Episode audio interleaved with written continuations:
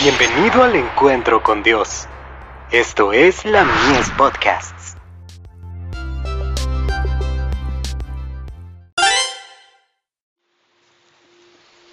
Recibiréis poder.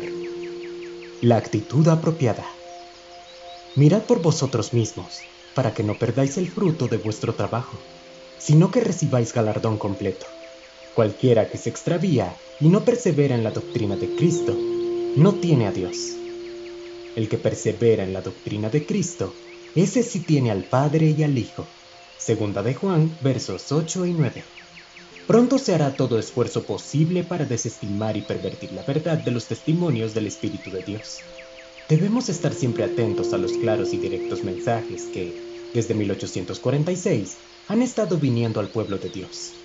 Habrá quienes una vez estuvieron unidos con nosotros en la fe, que buscarán nuevas y extrañas doctrinas, algo extraordinario y sensacional que presentar a la gente.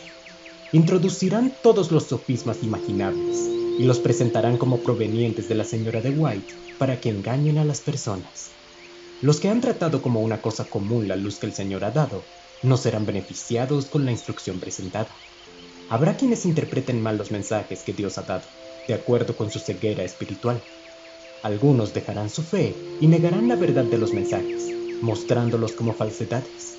Algunos exhibirán para ridiculizarlos, trabajando contra la luz que Dios ha estado dando durante años, y algunos débiles en la fe serán así descarriados.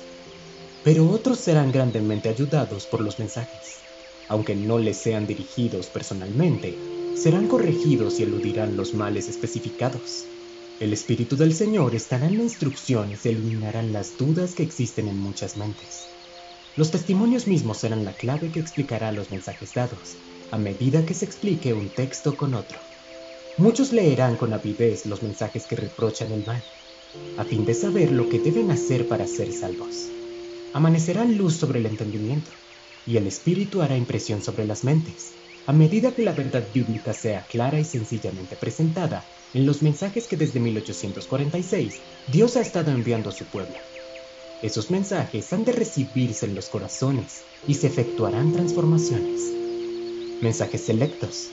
Tomo 1. Páginas 46 y 47.